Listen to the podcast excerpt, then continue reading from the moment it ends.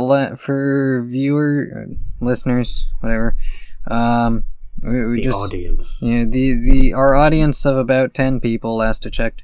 Um, So- yeah, we just spent the last like twenty minutes trying to figure out how to start this thing because I all you know I used up so many topics last week that granted I wouldn't have really been able to use this week anyway because I've forgotten a lot of it. Um, and the bit I was going to start with was that there's a magic secret layer that's coming out that said it was going to arrive today, but now says it's going to arrive tomorrow, which is this fun charity thing where they got kids to do crayon drawings of um, a few cards. And then they got professional artists to interpret those crayon drawings into professional art. So there's like one that uh, I already built the deck. I just, you know, I'm going to stick it straight in as my commander. It's Lathliss the Dragon Queen, and the kid drew this like derpy eyed version with a big snoot. And then the artist made it into an actual card, and so that one that was going straight in that deck. Um, but every one of these things they include a bonus card, and last year's had Mark Rosewater, the uh, you know fully grown adult doing a terrible crayon drawing of um, questing Phelddagrif. So I wanted to record my reaction to whatever you know the bonus card is for this year, but it's not here, so we can't do that. So um, should we talk about Bofa? Who's Bofa? Bofa D's nuts. Yeah, you know, sometimes, uh, You just gotta lean into it. yeah, yeah. yeah. Some, sometimes you just have to, you know, put your tongue out there and you know let things fall where they may. Yeah, just just yes and the bit. Yeah, Um, we for and for for listeners, we uh we almost were gonna talk about Dick Butkus. mm, yeah, which the is- football hero. Yeah, who who for those of you who don't know, um, that's not leading into a D's nuts joke. No, it's just a guy just- who decided yeah. to play football under his God-given name of Dick Butkus.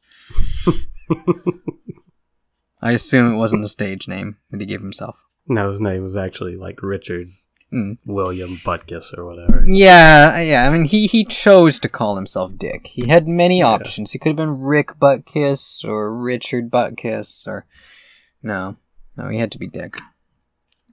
Ri- Ricky Butkus. Yeah. I guess he could have been Dickie Butkiss.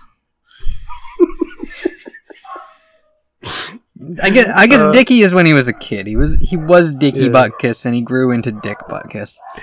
He was little Dick Butkus.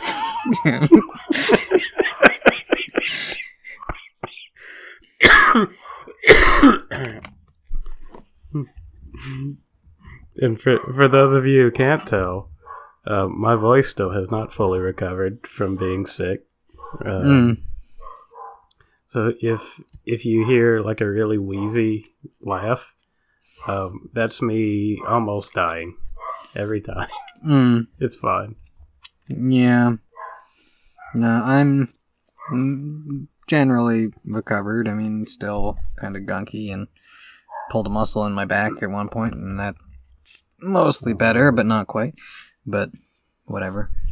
It's fine. I only have to lift, you know, heavy frozen turkeys because it's uh, that time of year. Yeah. Yeah, I, w- I wasn't I wasn't very sneezy, so I didn't um I didn't hurt all my muscles like I I do usually when I'm very sneezy. Mm. No, I hurt my muscles coughing because I was just coughing Oh, in the wrong oh. position. Oh no. But Cuz like I like when I when I get sick I'm usually sneezy, so like, you know, those sneezes where where like it hurts after. mm. Yeah, that Yeah. that happens a lot. Or, or like you you need a nap after a sneeze, Mm. and you're like, how how has humanity progressed this far? Mm. Like, how have we not just all died suddenly? Uh, m- medicine and modern science. Yeah, Yep. It's uh, made it so we can live longer than we're supposed to. yeah, yeah, it's it's made it so all our terrible genetics uh, are able to get passed down. Yep. Like, damn it, eugenics! Why didn't you win? That's a terrible joke. Mm. uh, I'm, So, yeah. so since last episode, I don't really have a lot of new topics because all the shows I was watching have ended, except for Andor, which is a good show, but it's not really the kind of show that you know really creates a lot of stuff to talk about. It's just the kind of thing you watch and you're like, yeah, that was good, and then that's it. Um, It also sounds like a like comparison, or like an addition. Mm. Like, do you want waffles and or pancakes? I, I saw a joke about you know so I was reading an interview about the latest episode um, and then at the end of it the interviewer asked so is there going to be a character named Butt yet to go with Andor and uh, yeah the director said he'll you know try to fit that in at some point Uh, that's a that's a joke made just for me. Mm. Yeah. I mean, yeah, so, like, you know, if. Like, it's a good show, and if you're the type of person who really, really liked, um. Rogue One because it's a more serious, grounded kind of Star Wars. Like, this is that on steroids. It's, you know, um. Like it, it's very much focused on like the human part of Star Wars. There's no mention of the Force or Jedi or any kind of mysticism. It's, um, you know, I guess okay. So it, we're ten episodes into uh the twelve episode season so far. Full spoilers as always. Um, they were originally planning for five seasons. I think they cut that down to two even though it still feels like you know with with the pace things are happening in the show like it could go on for 5 seasons um the show does have a problem of it feels like it, it's 12 episodes but it kind of feels like it should have been four movies i guess Hmm. because like the the first two episodes just kind of end and then when you get to the end of episode three, it feels like that arc of the story was completed. Same for the second three episodes, and then the next four episodes. It's like one, two, and three are an arc. Four, five, and six are an arc. Um, seven, eight, nine, and ten are an arc, and that one just concluded. And now there's two episodes left. So we'll, you know, see. Hopefully they tie up some of the loose ends that they set up in this season ahead of you know the the things they're building toward for next season. Um, Yeah, I mean that that's been the problem with like eighty percent of the Disney Plus shows they've made. Right, is that they they could have all been movies. and Yeah. they probably would have been better off as movies. yeah, and like this one, even more than a lot of the, you know, like the entire time you're watching it, it feels like okay, yeah, this is you know well made, well shot, well acted, well paced, except for where the episodes end, because they just kind of end, and that's kind of unsatisfying.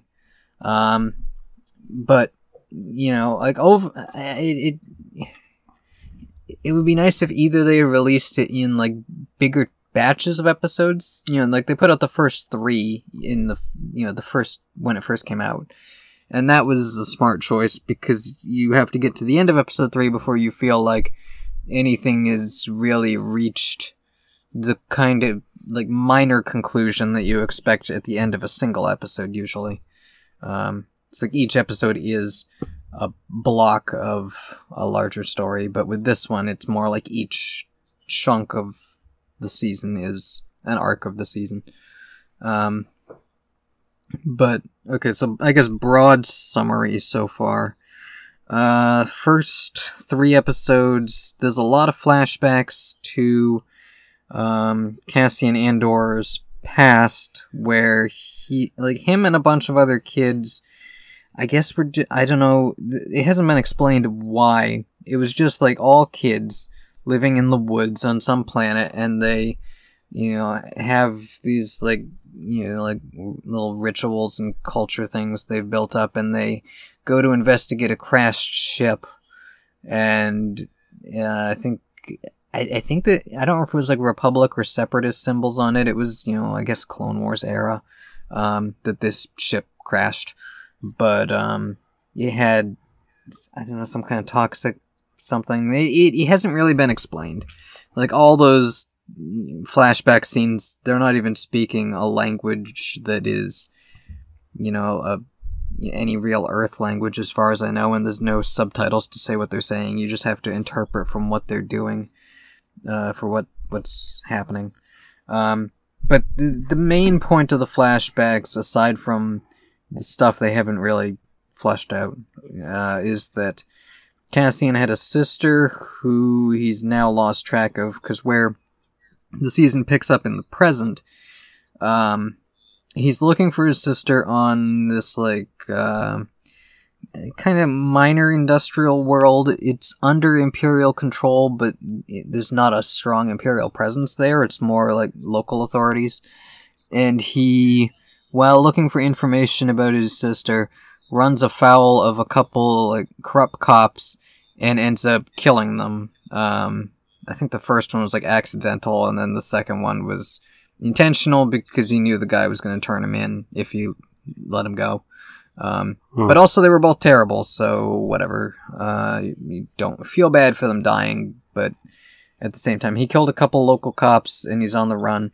And there's this uh, like deputy inspector guy who's uh, tasked with. Well, the, the guy's told, you know, this is more trouble than it's worth. Just sweep it under the rug and forget about it. But he is so dedicated to his job as an inspector and to, you know, righting wrongs and catching criminals that he won't let it go and he is trying to track down Andor and get um you know the like this whole squad of police involved and it concludes the end of this three episode arc with like you know a big shootout as they're uh, they track him down to the planet he was on, um, where he has there's this woman who like adopted him as a child, and we see in the flashbacks it was like during the ship crash thing she ends up finding him and adopting him or something. I don't remember. It's it's been a couple months since I saw those episodes, but yeah. Um, but yeah, he you know ends up having to uh, leave with um, this guy. Uh, what's his name? I think his name's Luthen. He he's a rebel. Um, you know, you, you kind of quickly find out like at first it appears like he's just this mysterious buyer who wants to buy the imperial equipment that um, Andor has you know stashed away as a way to make some quick money and you know it becomes clear he he's actually a rebel and he is interested not really in the equipment so much as in Cassian as another potential rebel operative that he can you know put on missions. Um, so the two of them escape and he um, offers a fairly hefty sum if Andor will help with um, a mission that he's involved with. There's like a rebel cell on this planet Aldhani who are planning to break into the Imperial base and heist like a train car full of like all the payroll for the sector. Um, so hmm. he he's involved in this heist.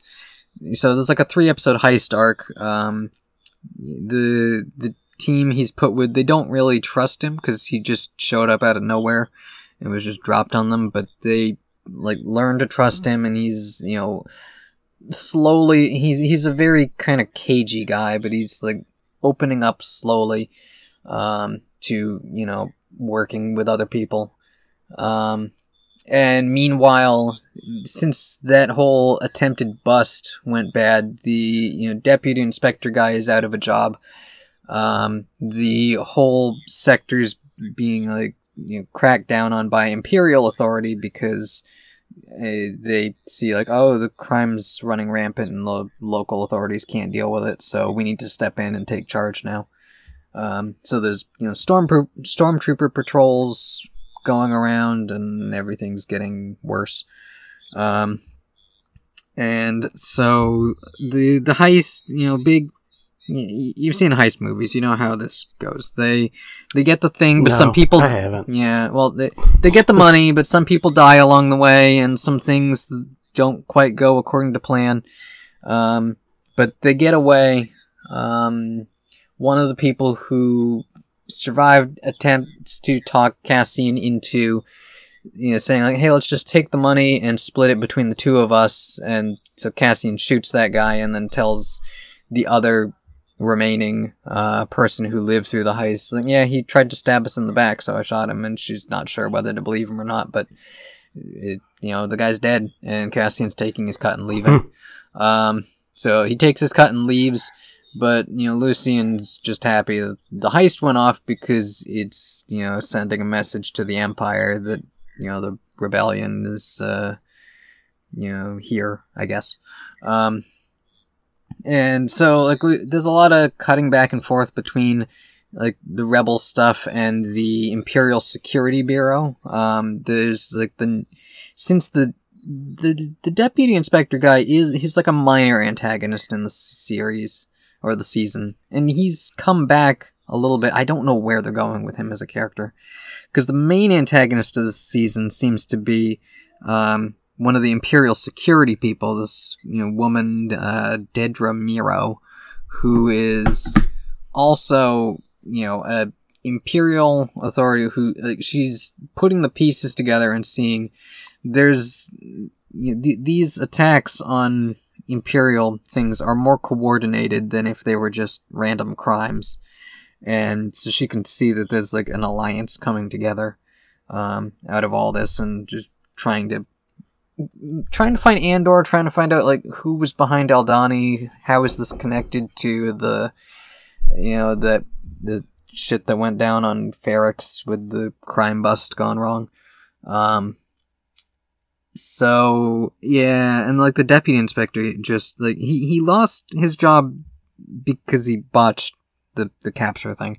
He ends up getting like a crappy desk job, but he's he gets brought in for questioning with the ISB and he's seems like he's trying to get a job with the ISB but at the same time they just keep telling him to fuck off cuz they they don't need his help. Um so I yeah, I don't know how that's to go. Um so yeah, so then the the arc that just wrapped up, the the third arc, episodes 7 through 10 is um so Cassian, you know, he took his cut and he's trying to lay low. He ends up uh, getting arrested for being just a bystander to a different crime that he had no involvement in. Um, but because you know it's They got him for tax evasion. I it was just like he he was walking down the beach and there were some guys running from the stormtroopers and he was just there and one of them looked at him and thought he was uh involved and he's like no I'm not and he's like well I'm taking you in anyway and then they say oh he was like resisting arrest or interfering in a investigation or whatever they make up some stupid charge and now he's under arrest and um because of some vague thing that you kind of find out more about later. The, the Empire is basically just making up excuses to round up prison labor. Um, you know, the, the whatever stupid charge they stuck him with was used to be a six month sentence. Now it's like a three year sentence. Um, or whatever it was. I don't know. It, he, he gets arrested and sent off to a prison, which is this like kind of you know big just mechanical factory place on an island not even on an island it's just out in the ocean um and the gimmick with this prison is that all the prisoners have to go barefoot because the floors can be electrified at any time. And that's how they keep the prisoners under control. Um and so he's put uh under the, the, so in this like prison factory they're just building some kind of imperial something or other. Maybe we'll find out what the parts were for. Maybe we won't. It doesn't really matter um but uh, Andy Serkis is actually surprising. You know, character. Uh, he he he's playing the kind of warden. It's he's like he is also a prisoner, but he's put in charge of his fellow prisoners and has to keep them in line. And he's the kind of guy who thinks like if I can just keep my head down and keep everyone working efficiently, then I'm gonna get out of here after you know serve my three years and um, I'll be free. Because that's what they've all been told is that you know when when your sentence is out, then you're free to go. Um, but then word gets out that somebody who had been released was then just put right back into the prison on a different level. Um, and so the, in, like the Empire, you know, they killed that entire floor of people because word was getting out that nobody's getting out of here. But the word still got out. So that was like the tipping point where Cassian was able to convince Kino, um, Andy Serkis's character, that like, we need to break out of here now because they're not to let us go. So there's a big prison break and it's it's pretty awesome. Um, meanwhile, the ISB is continuing to investigate like what happened to Andor, where is he? Because they don't know that they have him under arrest. He's been going under different names, so you know they're still they're investigating. They're like torturing some of his friends on Ferrex to try to get information. Um, so yeah, so it's it's like it's a more serious um Star Wars kind of story. That you know no mysticism, very political, um, focused on like the um you know like the the empire as a fascist entity and the forming of you know like people rebelling against it for their various personal reasons that will eventually come together. Uh, also, there's a subplot throughout the whole season uh, that I you know just remembered that like Mon Mothma. Uh, we get to see her as a senator trying to like navigate the politics of the Senate and like keeping the Emperor's power in check, even as everyone is just ignoring everything she's saying um, and the Senate is dissolving. You know, it doesn't fully dissolve until A New Hope. There's like an offhand line from Tarkin in A New Hope that saying, "Yeah, the Emperor got rid of the Senate, and we local governors are in charge now." But you know, we see Mon Mothma dealing with a failing Senate, and meanwhile, she's also communicating with Luthen and trying to, um, you know, get like finances and funding for the rebellion even as she's like not quite prepared for the amount of violence that's involved in actually making a rebellion work. Um, so yeah, I don't know. It, it's a good show, but there's just uh, not a whole lot to say about. It. It's not the kind of thing like like the Mandalorian where they'll do some like something exciting and fun that everyone wants to talk about. It's it's just more like a Star Wars show that makes you think about life and how terrible everything is and, and whatnot. I I don't need that. I live. yeah. Yeah, I mean, I'd say if you have any interest in it, probably wait another two weeks for the whole season to be out, and then start watching it. It's like it's it's got good characters and some good action, good storytelling and stuff, but it's oh, yeah, that not as fun and that, campy as some other Star Wars things. That that reminds me. Um, Disney Plus reminded me to cancel Disney Plus because they, they sent me an email saying that their prices were increasing. Yeah. And I was like, oh, I, I forgot to cancel my subscription the last time I watched something. Mm. So yeah, that was nice of them. Yeah. yeah, I mean, I'll probably watch it. Uh, I don't know at the start of next year when uh, you know I'm not trying to do ten things at once. Yeah. Also, I talked about it last week, but if you're interested in more Clone Wars content, they put out a Tales of the Jedi show that is just like six episodes three of them focused on Ahsoka and three of them focused on Dooku. And they're set either before or during Clone Wars.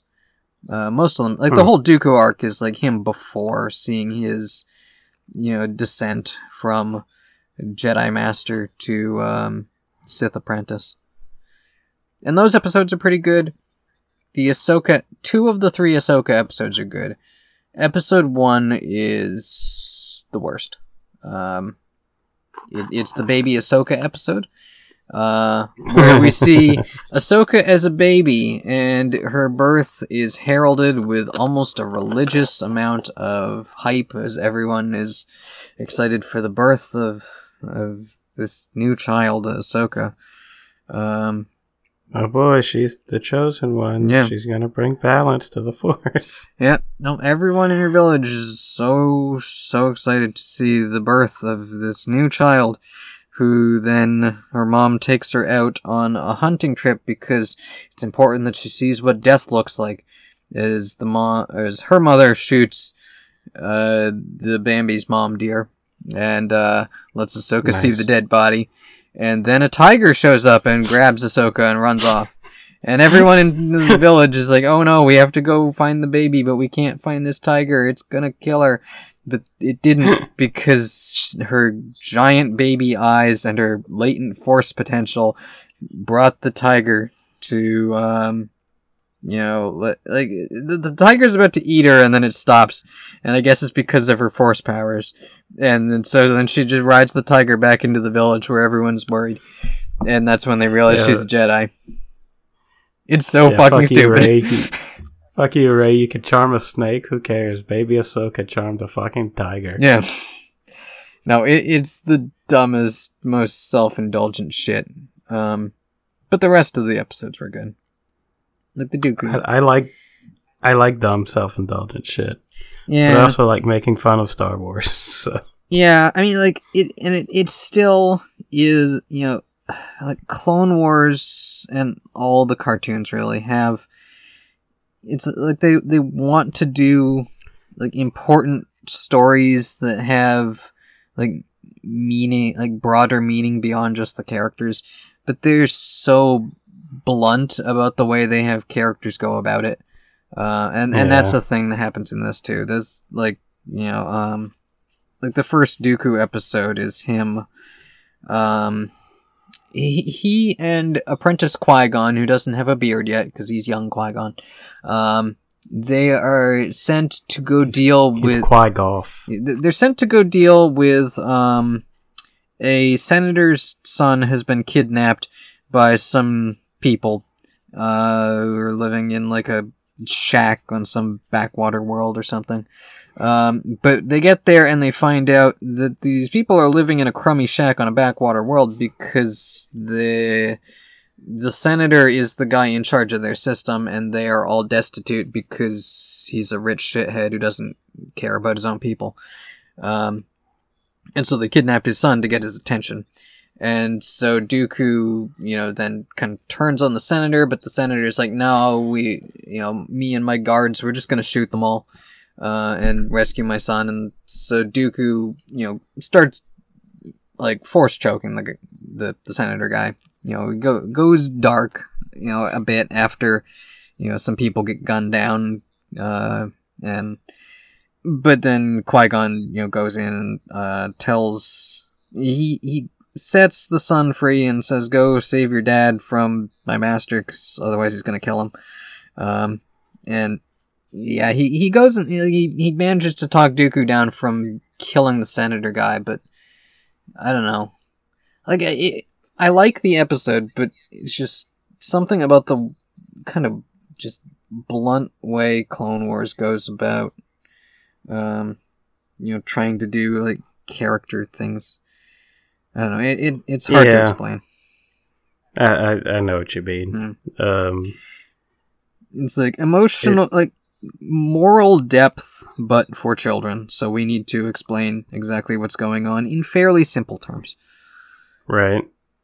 Um, Yeah. but I, yeah, that that's everything that's been going on in the world of Star Wars.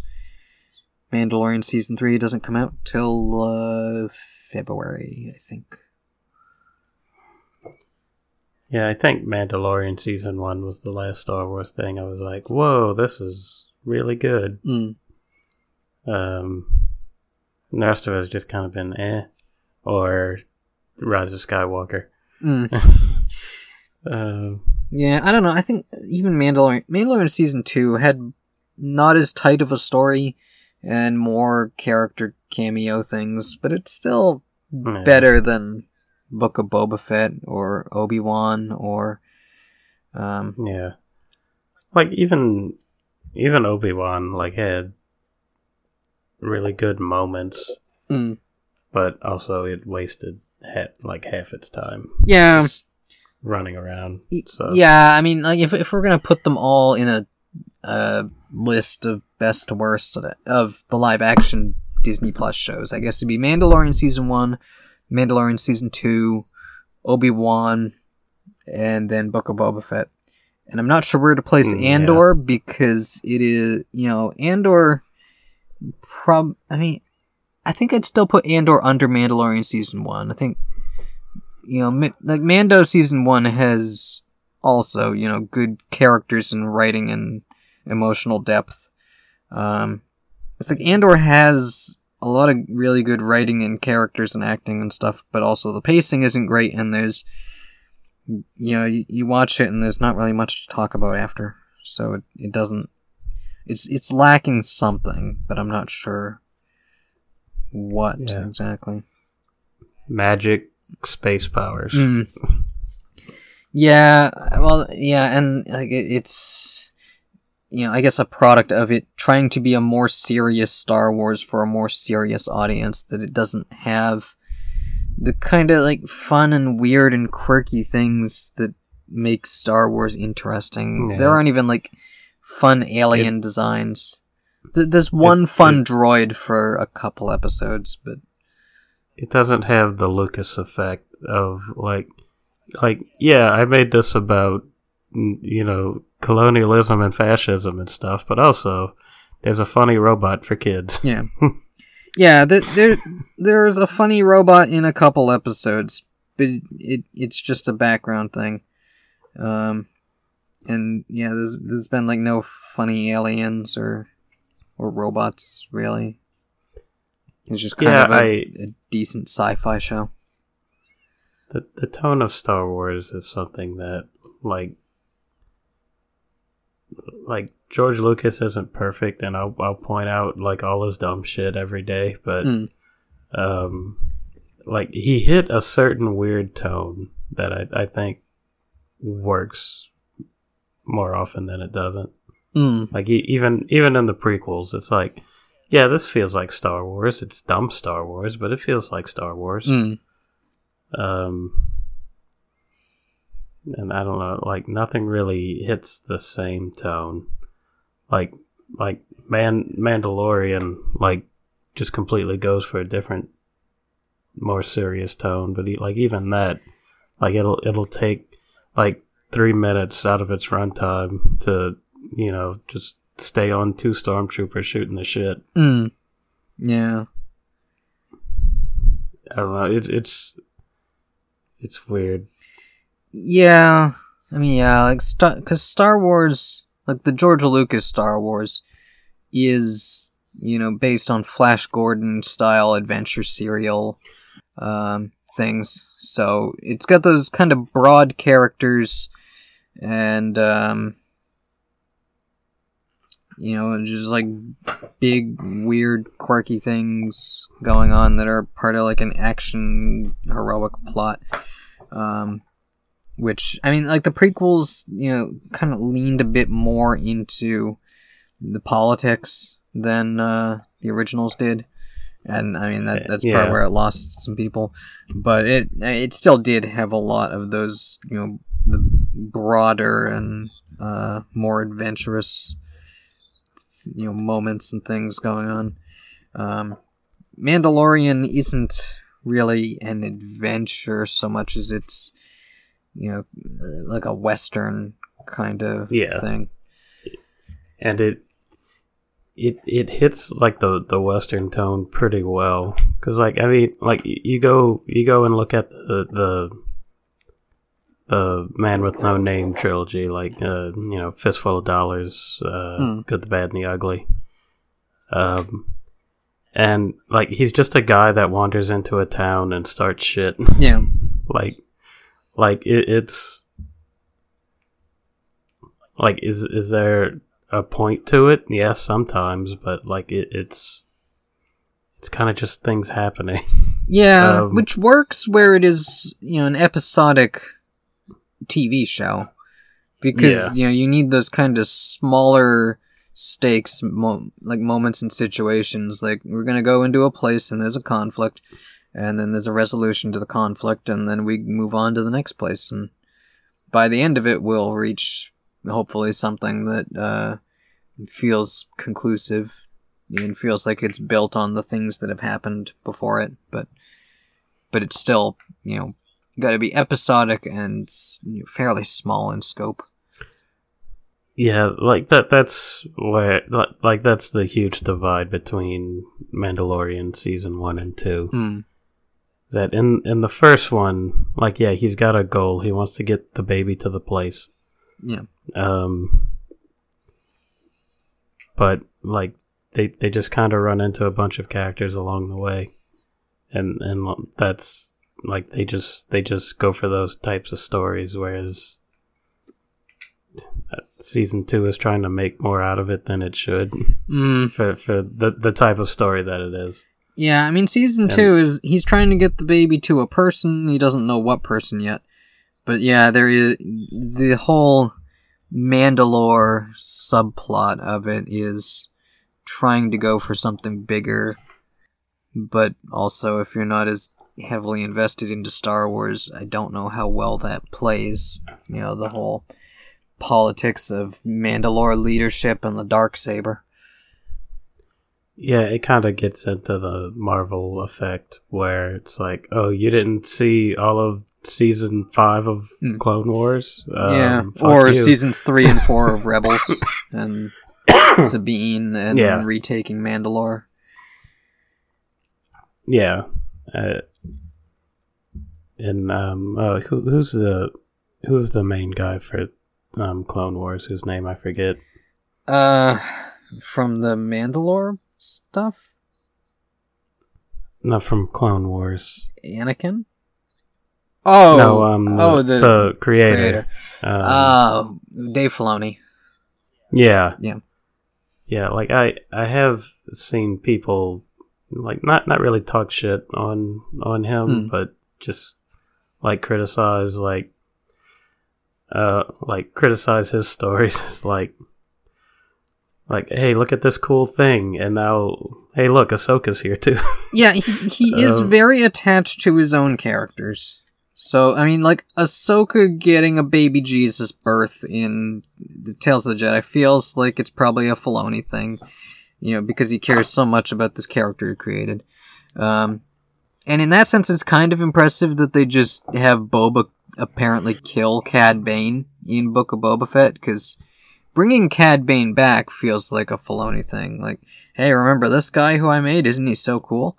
but then, yeah, Boba just gets to kill him in a gunfight, which was kind of nice because I remember when Clone Wars was coming out, it felt like like Cad Bane was being thrown at the audience as like, no, Bo- Boba's lame. Boba's just a shitty little kid. This is this is the guy you should like. This is our, you know, this is your new Boba Fett. You should like him. Um, and he was like, Yeah, I I like Cad Bane well enough, but he, you know, I don't know. I grew up on Boba Fett, so it, it just felt like like this is your new dad. You should like your new dad. he's he's Boba Fett, but he talks. Mm. and then people got Boba Fett talking, and they didn't like it. yeah, yeah, and and Book of Boba Fett didn't really do great for Boba Fett, but whatever. At this point, we've got Din Djarin to be the Boba Fett that we wanted. Like, you know, the the cool, quiet guy. Um, yeah, And he has a green son. yeah. Who, um, when he dies of old age, how, like how old will um will Grogu be? Uh, well, let's see. So Grogu was 50 as of season 1. And Din looks like he's in his 30s, probably. Yeah. So, I mean, if he doesn't die young because he's a mercenary bounty hunter, and that seems pretty likely. Um, if he manages to make it to old age, if we say he gets into his 80s, that would be another 50 years, so I guess Grogu would be 100. How old is that in Yoda years? Um, well, Yoda was, I don't know, 7 or 8, 100 years old, I think. It was less Oh, than so a he'll thousand be like years old. he'll be like at least a teenager then. Hmm. Ye- would- Yeah, I- Grogu I will probably be able to talk before Din Djarin dies. his his first words will be at his funeral. yeah. Dad. oh, that's sad. That's sad, actually. Mm. Actually, that reminds me. In the Tales of the Jedi episodes, um, Yaddle, the the female Yoda from episode one, um, appears in one of the episodes and gets to talk. She's voiced by Bryce Dallas Howard, and she speaks Huh. in normal grammar. So So apparently, Yoda's just a fucking weirdo. yeah, Yoda's just being a dick.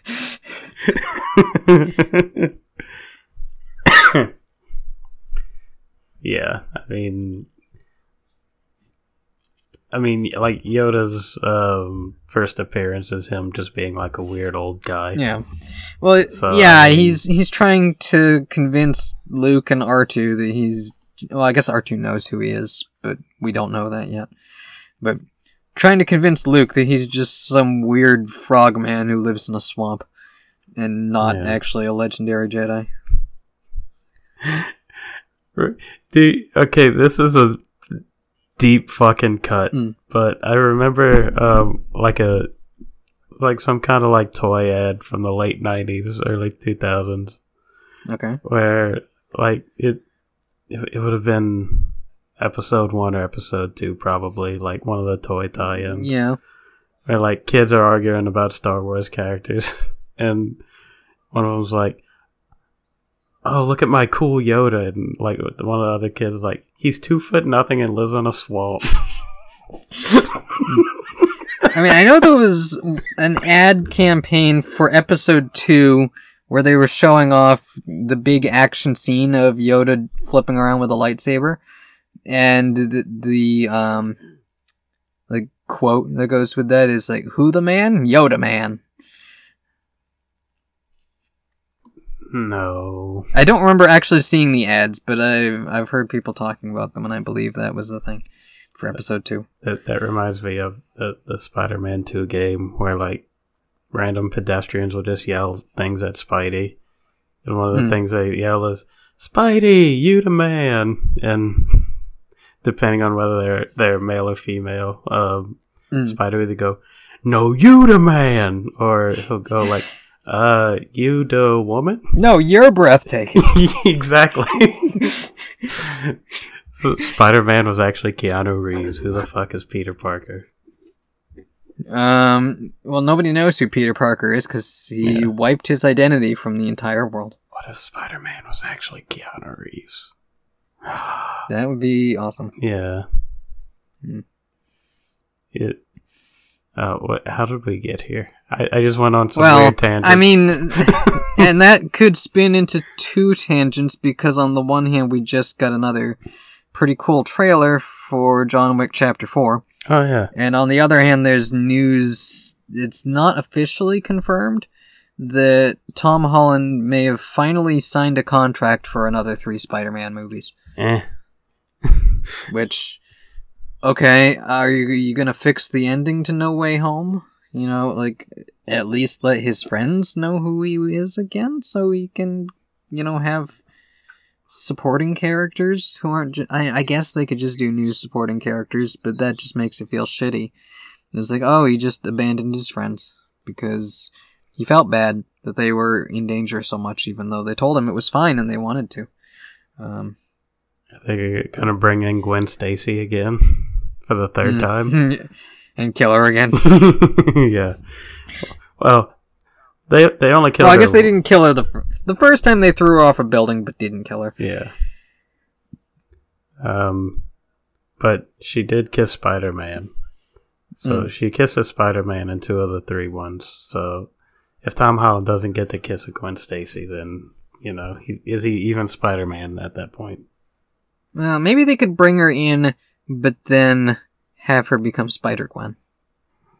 Or she's already Spider Gwen and she's coming from the Spider Verse. Yeah, I I'm already tired of the multiverse, and they haven't even gotten to the uh, multiversal Avengers movies yet. Mm. Yeah, we've also got Spider Verse 2 coming out, Yeah, which at least is from the creators of Spider Verse 1, so I, I that bodes It- well. I, I feel like it's gonna be really good, but not as good as the original. Which Yeah, I mean, which is about the best you can hope for, right? Like, oh, it it's not even better than the best comic book movie ever. yeah, but it does feature the Spot as the main villain, so the Spot finally getting his time on the big screen. but like the the Seven Up mascot. Uh, the the guy in the I- I white know. ones. Okay. I just need to make sure that you remember your classic '90s animated Spider-Man villain, the Spot, the guy Yeah. in the white onesie covered in black spots, the, the guy and he who can make portals and punch himself in the face, yeah the or punch Spider-Man in the face, or whatever. the guy who just rips like extra extra dimensional portals off his weird suit and then throws them, and then he Because science, yeah some science happened to him, and now he can bend all of space. Does he die in some horrible way in the in the um, animated series? Because I, I feel like that I happens think a lot. Yeah, I think I I think he like ended up uh, uh creating like an unstable wormhole thing and had to throw himself inside of it to shut it down so it wouldn't kill everyone else or something like that. Yeah, I that that's what I remember. Something like that. Because like I, I know I think he got stuck in one of his wormhole things forever. Like his, his power got like supercharged or something and then it became unstable. yeah. Because like I the the weird thing is like I know they had the Green Goblin thing where he gets sucked into a portal and never comes back, but kind of Yeah, I think I think that was the same technology that made the spot. That he also that the goblin got a hold of it and yeah made a portal, and him and Mary Jane got sucked into it. But then a Mary Jane came out, but that one was actually a clone. that was the Hydro Man Mary Jane. Yeah, I forgot they did clones. Oh yeah, the finale was well, it was kind of clones. It had a Ben Reilly, but it was it yeah, was like well, yeah. It was the Spider Secret Wars origins. Yeah. Yeah, they, they did Secret Wars, except it was like different versions of Spider Man and also Storm and the Lizard for some reason. I think like they wanted it to be Hulk, but they couldn't do Hulk, so they made the Lizard one of yeah, the good guy team. And the main villain was Spider Carnage, which is a universe where Spider Man bonded with Carnage, and he was trying to get to a. Oh no, th- they stopped him by bringing an Uncle Ben from Yeah. another universe to talk him down, yeah, because it was it was like or talk him into killing himself or something. Jesus. Can't imagine like, like Uncle Ben coming in like Peter, you've got the great power part down, but not the responsibility. You got to So- take responsibility for this. And Yeah. Peter's like, He hands "You're right. I'm gonna kill myself." He hands him a gun. he hands him a gun with one bullet. Yeah. It's a bullet that can somehow kill symbiotes, so this will take care of your carnage Yeah. problem. But no, It's a it flaming was, bullet. it was they actually had it was like a an Iron Man um, Spider Man and the the Doc Ock Spider Man and Yeah. like a Spider there was the metal suit one. with four yeah, arms. was- Yeah, there was one of them who had just started going through his transformation into a spider Yeah, and ends up becoming a spider partway through. yeah, and, and Ben Reilly. Hmm. Um, Yeah, and then it was all like something out of a bad comic book plot. yeah, and then he meets Stan Lee. yep. Yep. Yeah, he swings around the city with Stan Lee, and then he's like, and now I need to go find out what's going on with Mary Jane, because the one who came back to me was a clone and dissolved into goop. And we never found out what happened because it got cancelled and replaced by Spider Man Unlimited, by a where vast, he goes into another dimension inferior. of furries. Yeah. No, it's not. It's it's not another dimension. It's anti-Earth on the other side of the sun. Oh, okay. It's Planet X. Yeah, I, I forget. Just full of furries. I think I think that's what what it was because like it, he takes like a space shuttle there with um um John Jameson. I think Okay. John Jacob Jameson Heimer Smith. His son, the astronaut.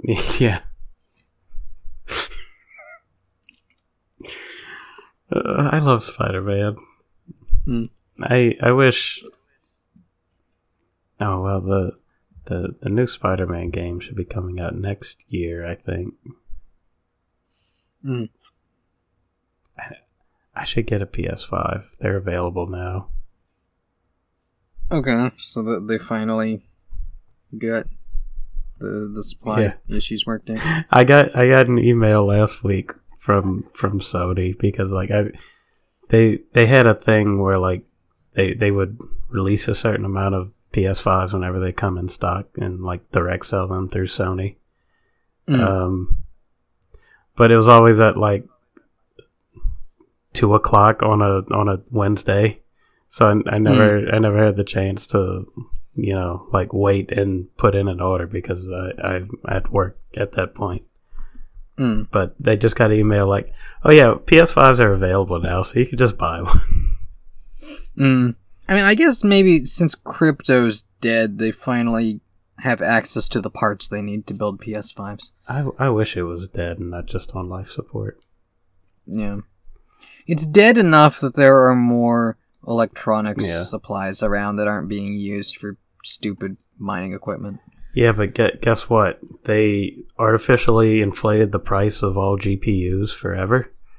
So Mm. that's nice because Nvidia's charging like nine hundred dollars for their new GPU, Mm. like the the standard one, not even like the super deluxe, like hobbyist one. Mm. It's ridiculous. Yeah, I don't know. I feel like I'm at the point where it's like th- there are video games that are coming out that I want to buy, but I kind of don't care about most of them. Like I don't know what it would take to interest me enough to buy another console aside from like a Nintendo one and even I don't know. I hope they just keep supporting the Switch for a long time because I don't want to get another piece of hardware. Yeah, I mean they they obviously don't care about being behind like technology wise. Hmm. Um, so like I, I feel like they don't need to make a change because like they, they they've already got the the handheld niche and like I, I guess Steam Deck is kind of invading that space, but like I don't, I don't think Nintendo is interested in like directly competing with Steam, even if they make a handheld. Hmm. Yeah, I mean, like, as far as games coming out in the future, I think the only one I, I mean, I have it on pre-order now is Pokemon uh, Scarlet, but like that one, I mean, I'm gonna get it and I'm gonna play it, but I don't really care that much. I don't know. Um, the games I've been playing lately, I uh, started a new file on Mario Odyssey, beat the main story of it in like two days, and I've just been going around doing some of the, you know, other, like the post game moons and just, you know, exploring around it. it. It's a fun game just in the, you know, usual Mario style of exploring and jumping and etc. Yeah. Um, but you know that that's a game from a few years ago that I'm just playing again and Five years like ago. I I started another file, like a third or fourth file on Donkey Kong Country 3 and yeah, and that's a game, you know, I'd also bought on Wii U and also bought on 3DS and you know, now I have it on Switch because it's part of the online pass. So uh, yeah. I've beaten the, that game like 3 times. Um but I don't know. There's just not a lot of new games that I care about, or if I start to care about them, they're either on a system I don't have, or like maybe I could make them run on my Xbox, but I don't care enough to turn the Xbox back on to find out. Yeah. See, see, that's like part of the reason I want to get a PS5 is because like the only like big AAA games I play anymore is, mm. is like the the Sony first party games. Be- because they're not not the only ones, but they're the only ones that consistently don't have you know like all the the regular AAA bullshit. You know the yeah, where it's just a bunch of slog and microtransactions to help reduce the slog. yeah the the microtransactions, the constant shop ads, the um like forcing you making you have to play online Right. in order to get stuff. like like forcing the multiplayer in your lap, like all the all the stuff that EA's been pushing for like the last ten years. Yeah. Um, Yeah, the stuff that makes tons of money with the people who like that kind of environment. But if you just want to play games to unwind and relax, then that's not part of the model. it it makes a ton of money from people who have way too much disposable income and no impulse control. Yeah.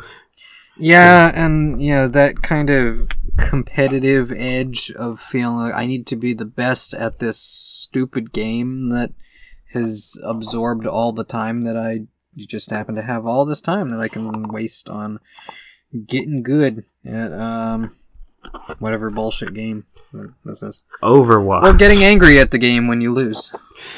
Yeah, like I I play Rocket League, and that has like a a, a like whole economy filled with you know cosmetics, but like I don't I don't care. I have my car, and I want to hit the Mm. ball, and hopefully Yeah. it goes towards the goal. and that that's that's fun for me. It's very fulfilling to just hit a ball Mm. with a car and have it go towards the goal. Um, and that that's the only multiplayer game I've played in the past year. Mm. I mean, aside from Elden Ring, but you can play that without invasions and stuff if you want to. Yeah, like I've played that that Kirby cake game that um is designed to be like a Fall Guys online just like quick matches Yeah, game, but I've only played it offline. yeah. Well, that's a good thing about Nintendo is that they're they're so incompetent with online that they at least have to have some kind of offline component, or else the games don't Mm. work. Yeah. That's sad. So so is me. I is sad. Mm. Yeah, because otherwise, like for games from this year that I've enjoyed a lot, um, let's see, there was was Legends Arceus or Arceus. Um, Yeah, it was, was, that it was like year? in March or something. Uh, I think it was January, but I I couldn't Oh. remember which January. I guess it was this year's January. Yeah, it was this Um, year because it's one of the two Pokemon games that came out this year. The year I, des- I decided to play all the Pokemon games. Yeah, because that one was really good. Uh, Kirby and the Forgotten Land was really good. I mean, it's about the length of a Kirby game, which is not that long, but uh, it was good. Um, the new Lego Star Wars was really good. I you know played through all of that. In some ways, it's disappointing. Like that, they're adding more characters to it, but not more content as far as things to do. Which, on the one hand, it's like, well, any of the Lego games where they added post game content, it was usually just some half assed, like, platforming shit. So it's fine that they're not adding more. Um, but at the same time, it's like, there's not much use for these characters if I'm not gonna have new content for them, but also, I don't know. It, it's weird with that game because the, there's hundreds and hundreds of characters and like all kinds of fun deep cut reference characters, but when you're in free play, you set up your team to be like one of each um, of the different classes of character, and you can change the one you have, but there's not really much point to it if you like the one you have. So I've kind Yeah. of already gotten a set of like, well, this is my hero, and this is my Jedi, and this is my Sith, and this is my droid, and this is my other droid, and um, and I don't really, you know, it's like I, I could do different villains, but why would I do that when I've already got General Grievous here, and he's pretty cool. Yeah, that that's a similar way to how I feel about um, Ace Combat Seven Mm. because like over the because like it, it released at the beginning of 2019 and at the end of 2019 they had the three DLC missions. Mm. Um, but in the past three years, like they've they've released like a bunch of n- new planes and skins and stuff like that. But like But you still have to play them in the same old missions. yeah, yeah, like there's still the the 20 story missions and the 3 DLC missions and multiplayer and that's that's it until the next one comes out which Mm. um we haven't heard anything on since they announced it uh, like a year and a half ago so um, well, how long was it between six and seven? uh over a decade Mm-hmm. So mark your calendar for what twenty thirty. 2029. Hmm. Uh, but no, no, like it, it, it kind of just. Well, the, the the thing with Ace Combat is like it was a PlayStation brand, you know, like second party. Uh, like Yeah, I they, guess they did the. Metal Gear thing of being like this is PlayStation, but now we're gonna put it on Xbox too yeah, because um, Nintendo because Nintendo's got the better handheld. Yeah, because on, on the, the you know the 360 um, generation, Microsoft just bought a bunch of exclusives because they had fuck Sony money and they wanted to Mm. spend it. Yeah, and they weren't ready to buy entire companies yet. Right, like the, they weren't gonna fucking buy Namco. um, just wait, wait, wait until Bandai does that. Um, uh, but yeah, so like it was Sony. Like they they had like eight eight Ace Combat games on PlayStation consoles, um, and then they had the exclusive Ace Combat Six on um, Xbox 360, and then that didn't sell that well for some reason. Yeah, it's like the the fan base for the game wasn't on that system. Yeah. And then after that, um, Ace Combat Half died. Like Hmm. like they they they made like Yeah, they um, did like 3DS games, right? Something yeah they, they they had Assault Horizon, which is the one nobody likes, which is like the the big Call of Duty one. Um, it's not it's not good.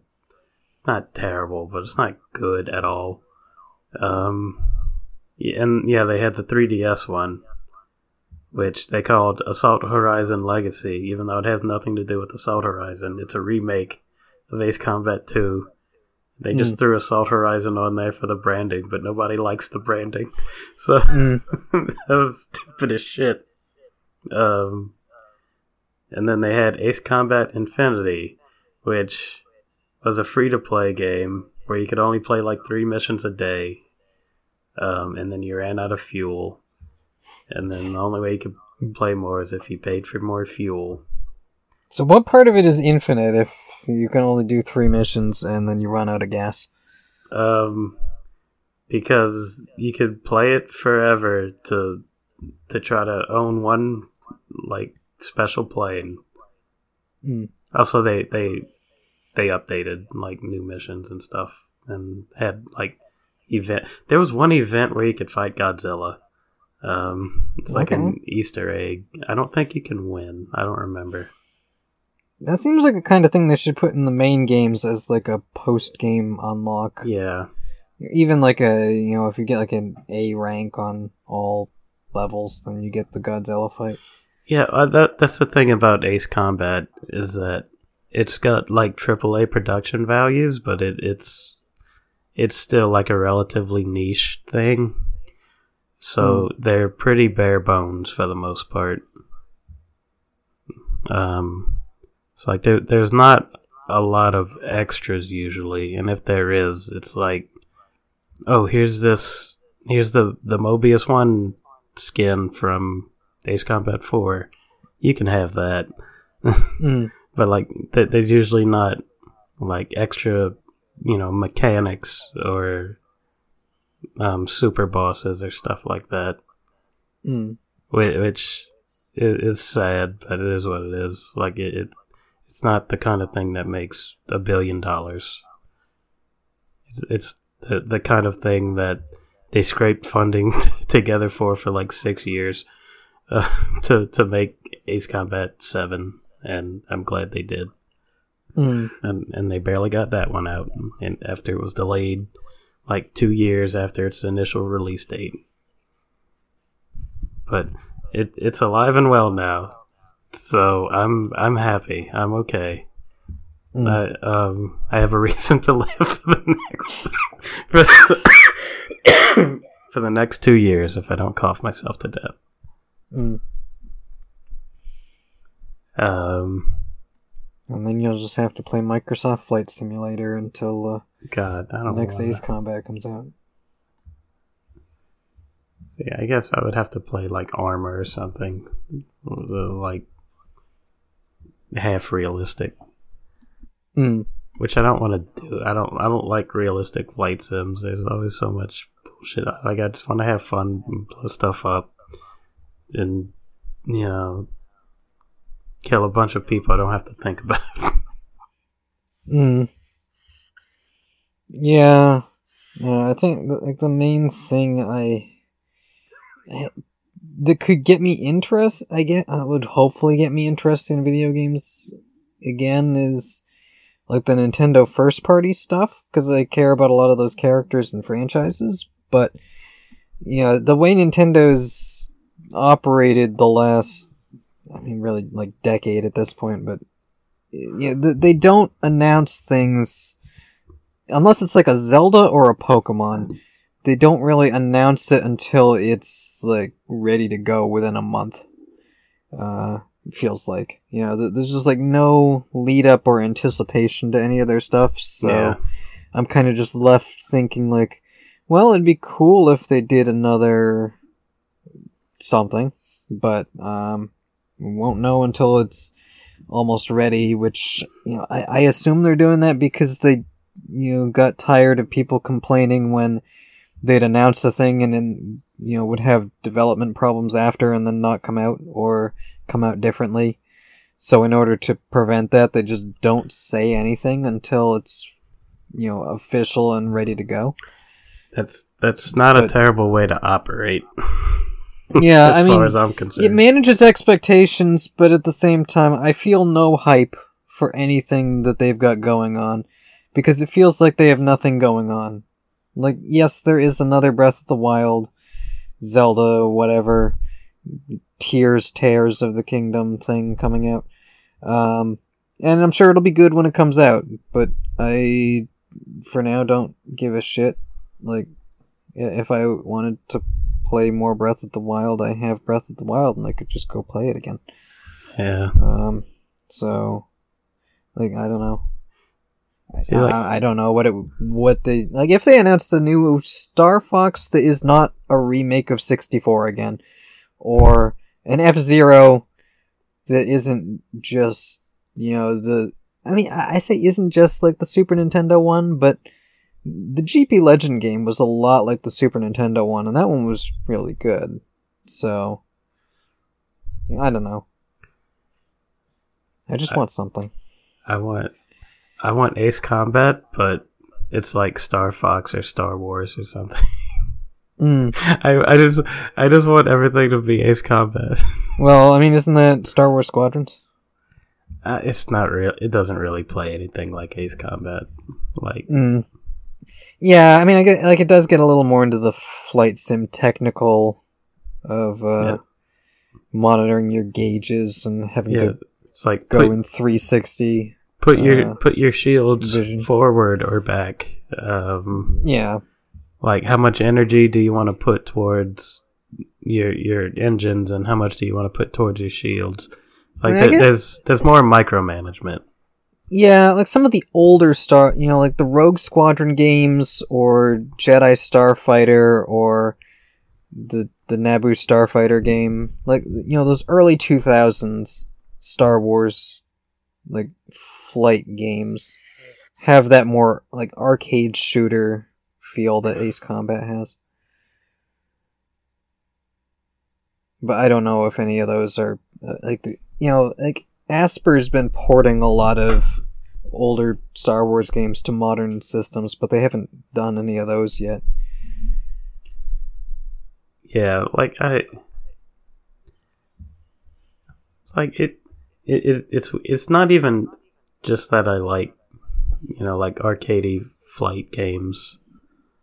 Um, like I, I tend to, but like I don't really like that many of them. Like there's there's just some kind of weird tone that Ace Combat hits. It's like, well, I like planes and I like anime. Um, Mm. and I, I like like balls to the wall music. so, so I mean, I guess I guess it just hits that sweet spot. Mm. Um, but I think I think the composer for Ace Combat did make one song for like the that last Star Fox game that nobody likes. So, Yeah. Yeah, I mean the biggest problem with Star Fox Zero was just the control scheme is you know, it, was part of Nintendo's push to make the asymmetrical gameplay of the Wii U actually matter. yeah, And nobody liked it. And and it it's just not great. Cause yeah, they tried to do the two screen thing of like you have to look at your TV to see things normally, but also if you look at your gamepad screen, you can see like a cockpit view or like a gunner view or, or whatever. And that kind of worked. Th- There were multiple vehicles in that game, and that split control style worked with the gyrocopter. Because the gyrocopter is like you're controlling it's like a helicopter. And you, so it moves when you move the stick. It's not automatically flying forward all the time like an Arwing or you know any of those, you know, f- the forward momentum vehicles. It's like you you can stop and hover and then use your you know motion control tilt your gamepad around and look and shoot at the targets you're trying to shoot at but it's a pain in the ass when your ship is always flying forward so you have to look up at your TV to see what direction you're flying in and then look down at your gamepad to see what direction you're aiming in yeah, um, yeah. It's like and they would make you like that was like built into the game is like you have to fly past this like enemy but then swing your gamepad around to shoot it in the back while still continuing to fly forward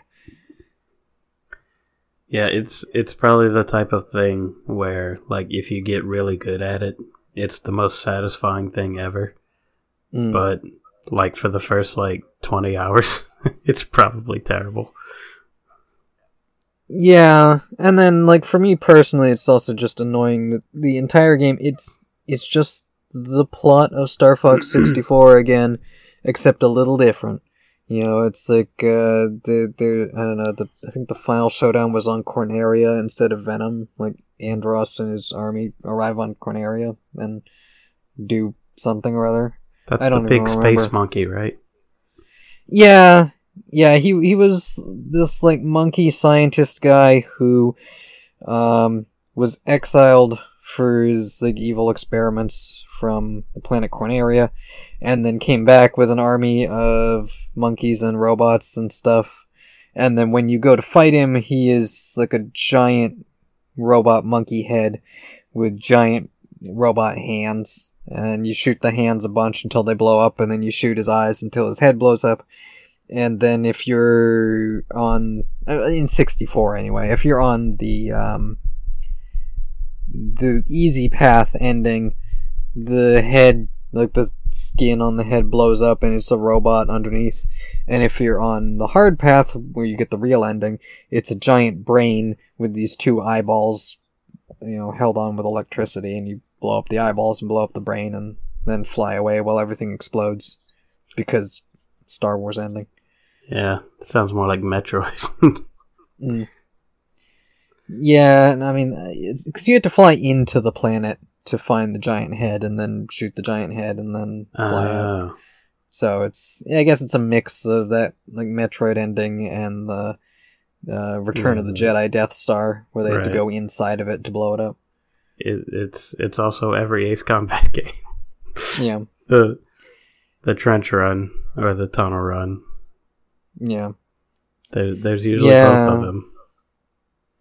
But, but like Star Star Fox, you know, like the so 64 is a classic. But then after that, like they did Adventures, which, you know, it was a different game that basically got reskinned into a Star Fox game. Um, but I mean, like all that considered, it, it's a pretty decent, like 3D Zelda game that just happens to star furry characters. Um, Hot. And like Star Fox Assault, I think was it's really good. It's underrated. The main issue with it is that it's it's 10 levels in a row that are not um, you know there's no branching paths like there was in 64 but you know like the levels are decent it's you know like it's got this fun mix of like some of the levels are just your traditional on rails space shooters some of them you're on foot but you can get into vehicles and out of vehicles um, you can like fly up on an Arwing and then jump out of it and just jump down on the ground and keep shooting. Um, that game was also made by Namco. I don't know if any of the Ace Combat people were involved, but um, when when was that? Uh, 2005. Mm. I think. I mean, I guess I guess it's possible, but I mean they they that's when they were making like an Ace Combat game every year and a half, so probably mm. not. If I had yeah. to guess. But yeah, because Star Fox Assault was a, a Namco one. Um, Adventures was Rare because it was their Dinosaur Planet game that got turned into a Star Fox game. Yeah. Um, and then they got the original guy who worked on, uh, you know, Super Nintendo Star Fox to come back and have his team do Star Fox Command, which is the worst Star Fox game ever. um, Mostly because I mean it's worse than Zero because the touch control it, it's a DS game, and you you know you fly around usually in that like all range mode you can go any direction thing. I think there might have some of them might have still been on rail shooters, but you you know aim you're like you you have to I don't know the controls were weird. It's like you have to use the stylus to direct your ship up, down, left, right, you know, through the touchscreen. And then you've also got your buttons for shooting and bombs and, uh, you know, barrel rolls and doing a flip and stuff.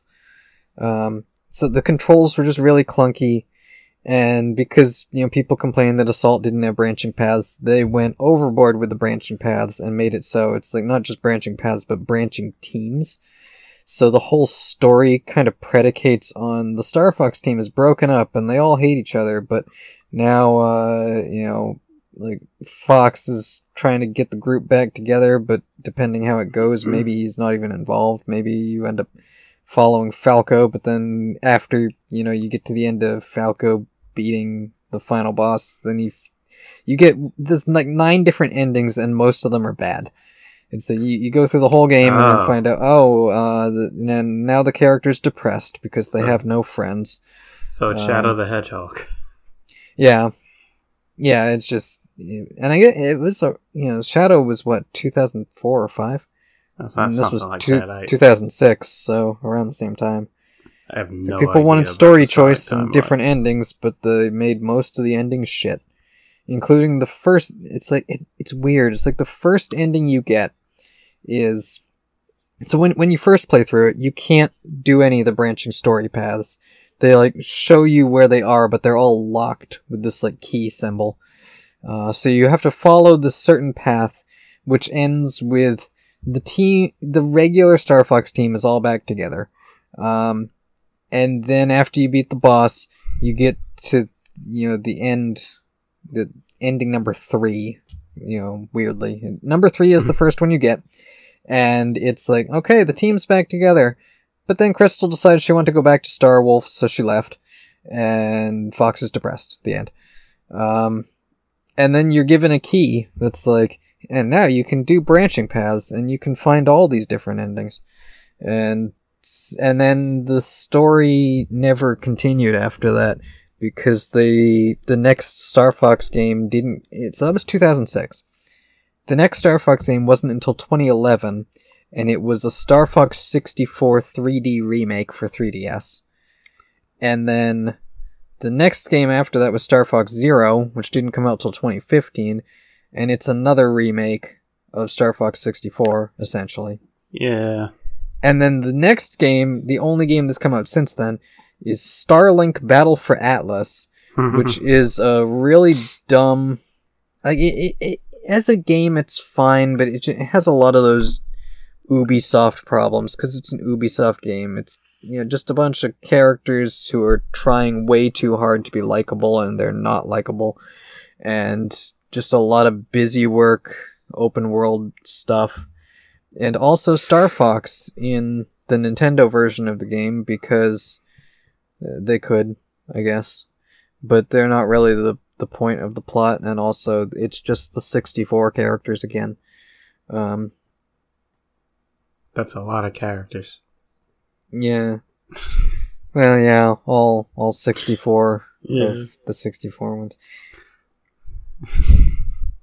and, and I'll, you know, I'll admit part of my grumbling is just that uh, Krystal was one of my first video game crushes, and I hate that she's cut out of the series because they just keep going back to 64 again, and she didn't exist until after that.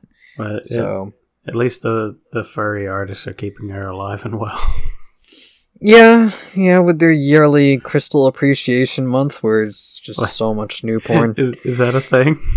There there's a group you know i i check in on some of the furry porn sites and there is uh a thing um every i think it's october that's uh krystal appreciation month and it's just mostly people making porn Okay, well, uh, good for them. yeah yeah i mean she's you know as a character who debuted as like a mostly naked bikini princess warrior person yeah she's become like a furry sex icon so. Yeah.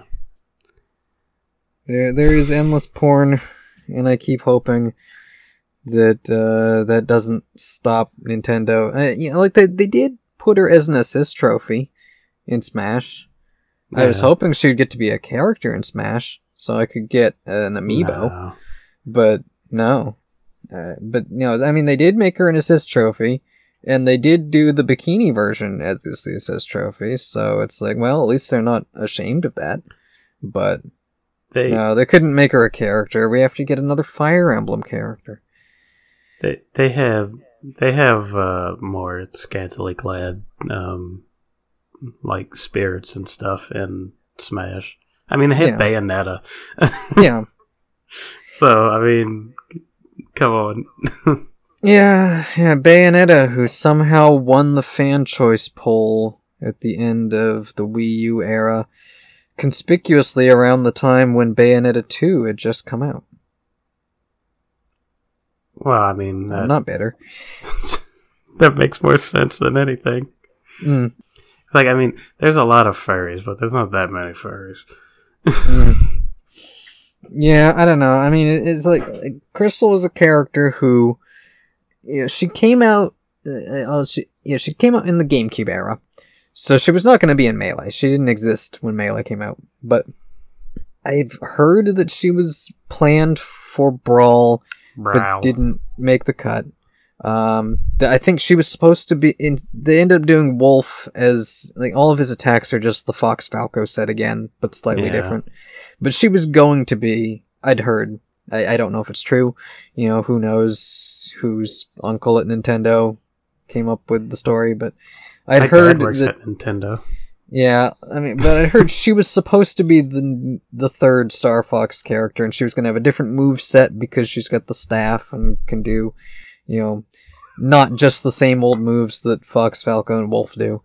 But um, they didn't have the time for that, so they just made Wolf as a another clone character. Man, and just Um, think if if Krystal gotten Smash, we might have gotten the Teenage Mutant Ninja Turtles later because there would be a staff character.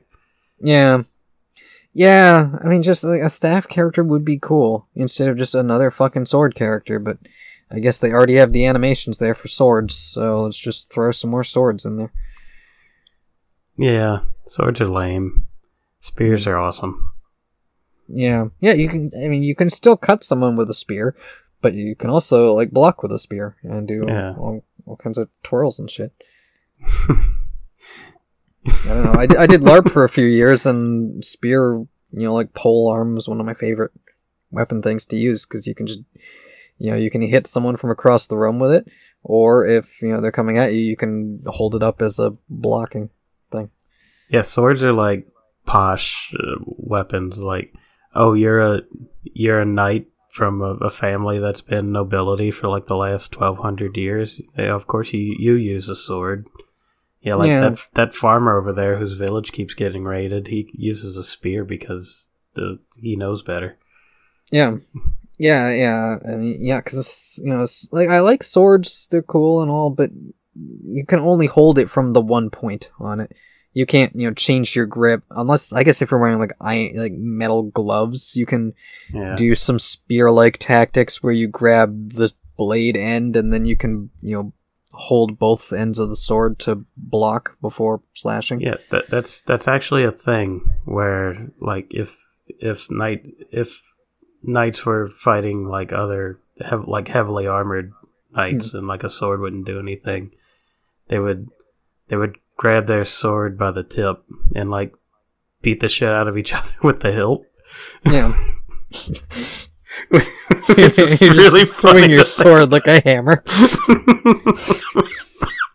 it was like, my dude, get a halberd. Mm.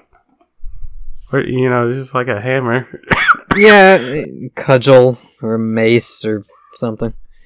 Morning star. Yeah. Just get a get get a big rock. yeah, yeah. Well, yeah. You just got to dent their armor enough that it continues to cut them every time they wear it. Yeah. Just you know, kick them in the cod piece. Just do it, pussy. Just knock them on the ground and trample them with your horse. yeah. Your your horse has shoes for a reason. It's for smashing heads. Yeah.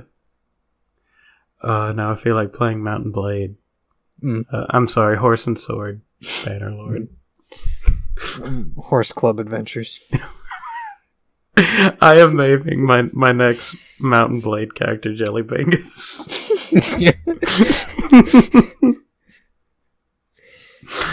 because the the I, I I love naming my characters weird things in that game because every every time you like do damage, like your character's name comes up.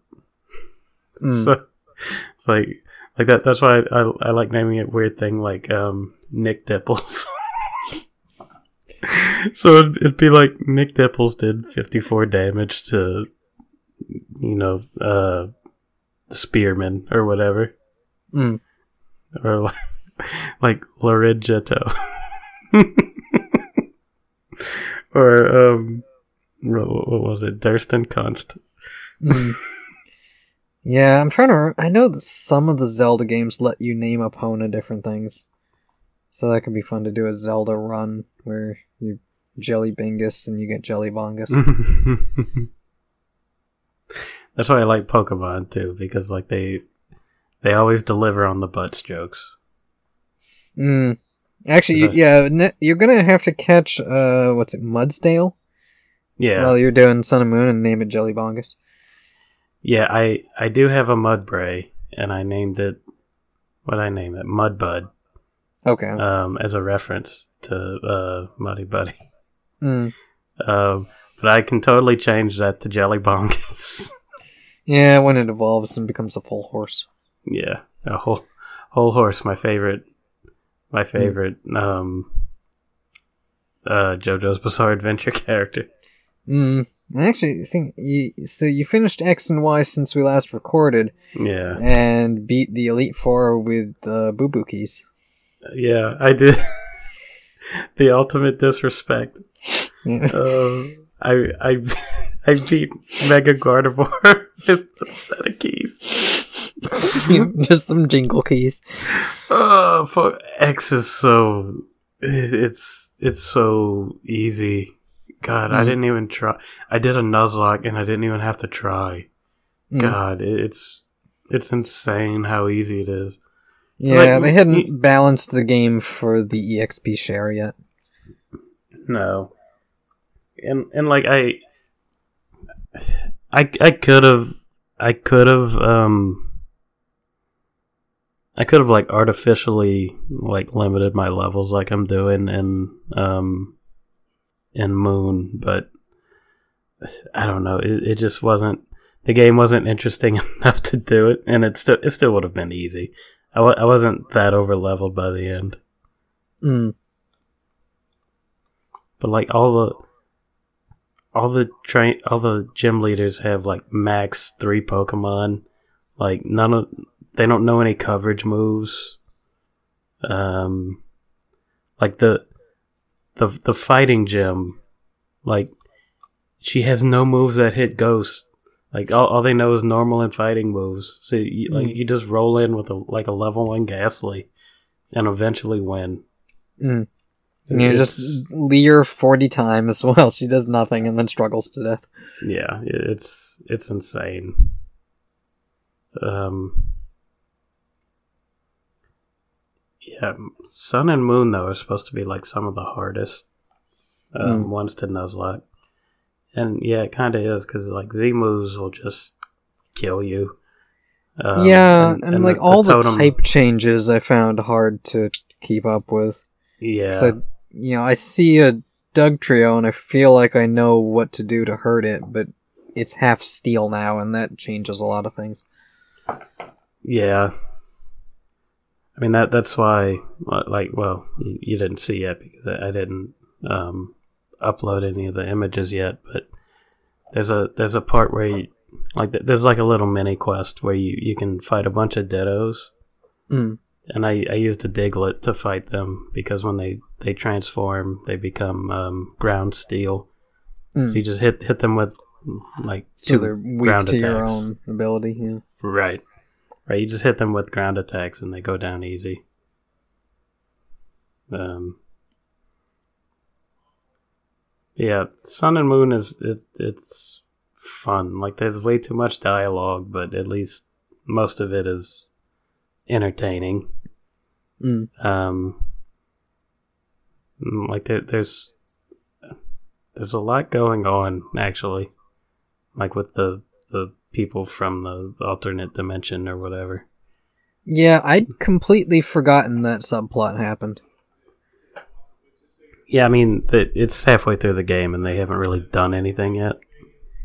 Yeah, I don't even remember. Like, I now that you know, as you've been posting the screenshots, I remember. Oh yeah, that was the thing, but I don't remember what it led to, unless it was they take you back to the Guzzlord dimension. But I I thought the Guzzlord one was just a random encounter.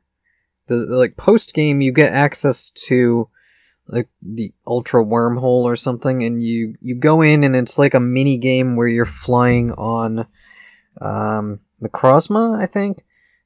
Like in its winged dragon form, you're like riding it, or or no, maybe it maybe it's just Lunala or Solgaleo, I think.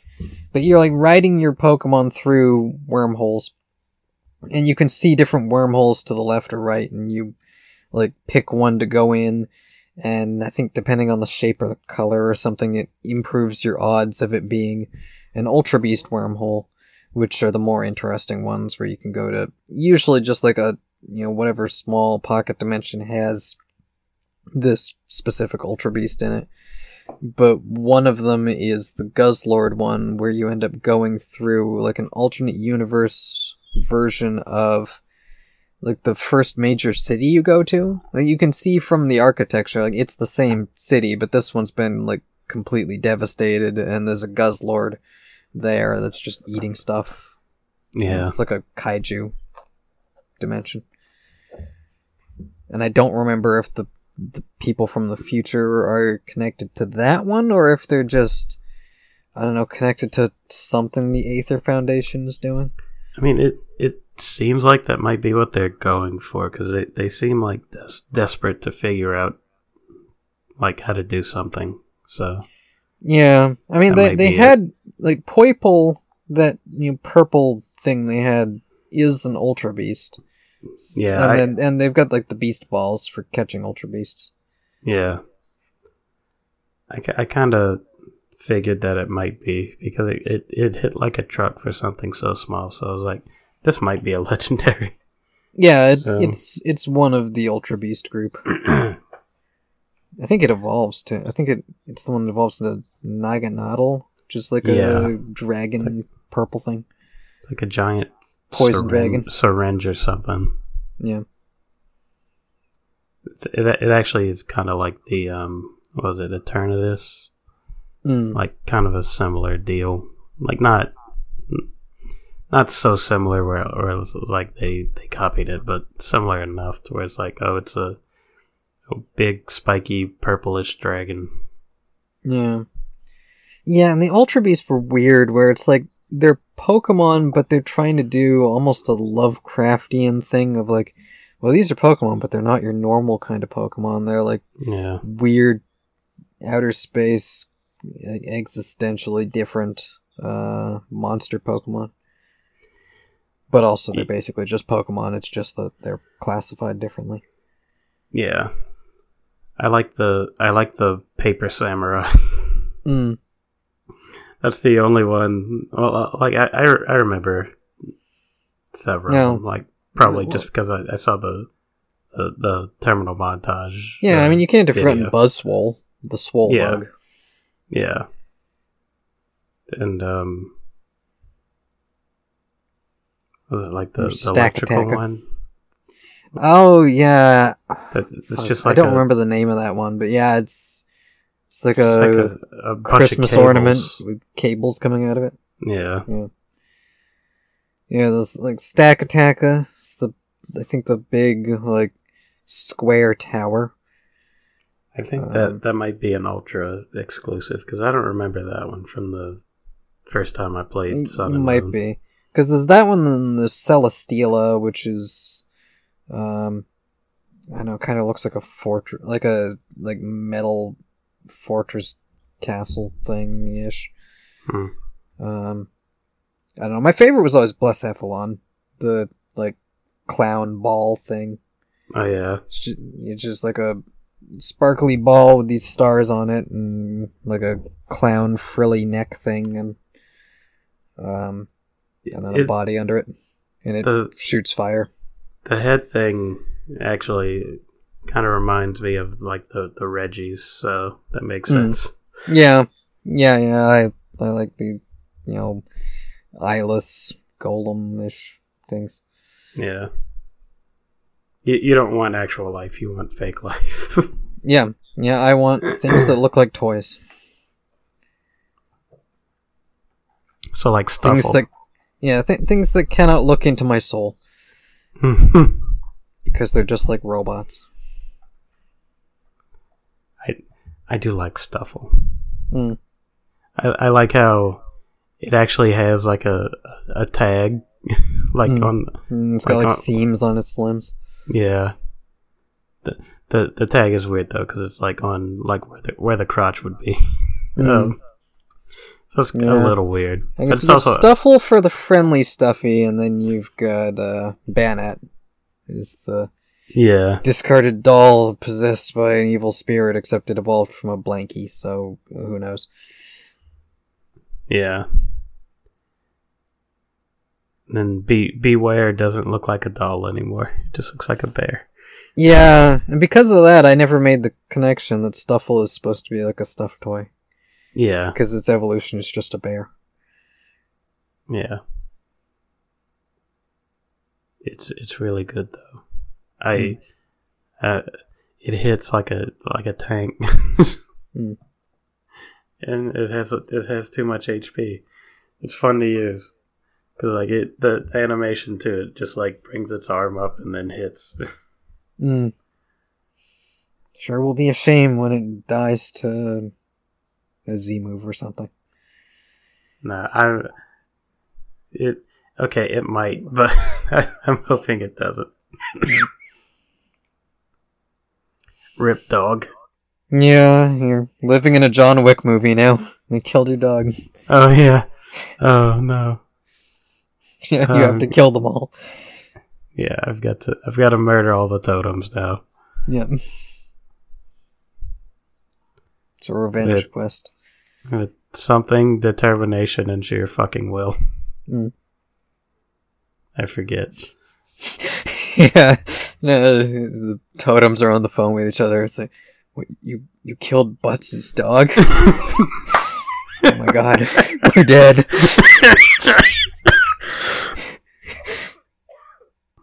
Oh, that's a good one. See that that So almost haven't you makes heard me... about Butts? heard about what happened in Kalos like months ago? I, I, And Unova and Hoenn and Kanto and Sinnoh. You can't stop him. You can't stop the Butts. he, he beat the champion with a key. A fucking key.